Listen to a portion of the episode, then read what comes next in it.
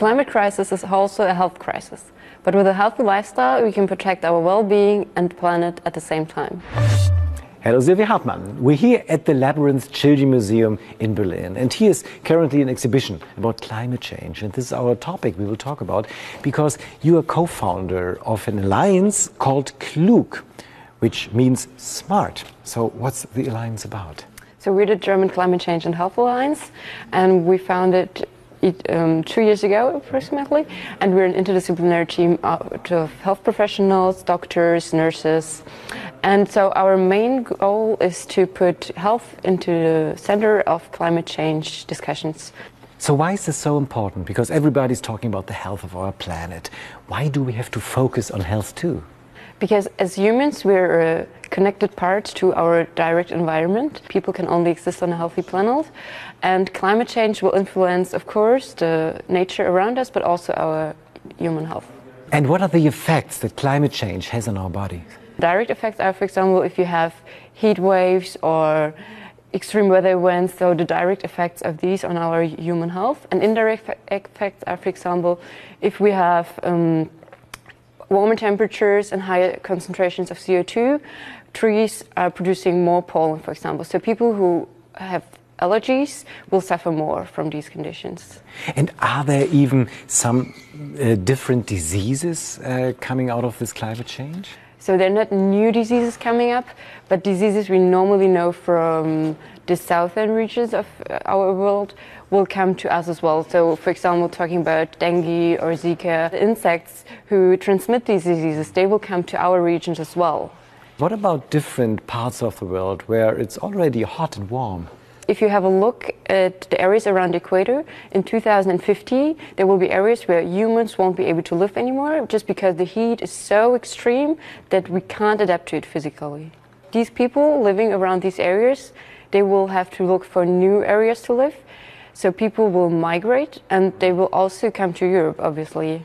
So you're fighting against climate change in your alliance. What did you achieve so far? For example, this year, the German Doctor Assembly will talk about climate change and health as a main topic. So it's a really big achievement because the years before they never really talked about it.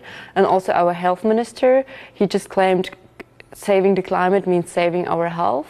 So he's starting to talk about it more as well. And we also have local groups who act on a local level. They're talking with directors from clinics, but also from universities to bring up this topic more and more. So there's some um, political pressure building up, actually. Exactly. But but what can I do? What what can we all do? So of course we can change our way of living, and it's definitely one thing we need to do. But there are two other things I think that are even more important. The first thing is that we have to talk with our friends and family about the topic because only by talking about it we will find solutions that have a broad acceptance in our society. And as well, we have to be, get politically engaged so that we can demand for the, the politicians for the change we really need to reduce emissions. So that, for example, cities build cycling pathways, that the cost we have to pay for products really represents the cost that is put onto nature also. And of course, for example, that canteens offer more vegetarian meals. Yeah, right. And then, of course, we have to change our way of living, also eating less meat, taking the bike more often. So, how much meat do you eat? I actually haven't been eating meat for nine years already, yeah. So, you're a vegetarian? Yeah. Okay. So, is the vegetarian diet a diet you would recommend for, say, everybody?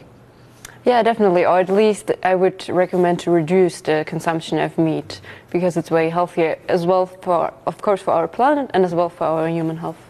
But it's very, very difficult to change habits, especially the eating habits. So, so you've got any tips how to change it? It's not about everything or nothing. I think reducing the meat consumption step by step is the key to how to deal with this problem. Yeah.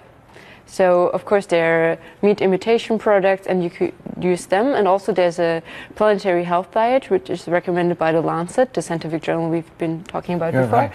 And they're um, recommending a diet which includes meat and fish but only in a very reduced amount.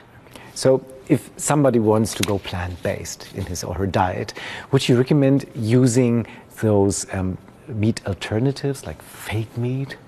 In the beginning, I think it can make things easier, but still, those products are often very processed and contain a lot of salt.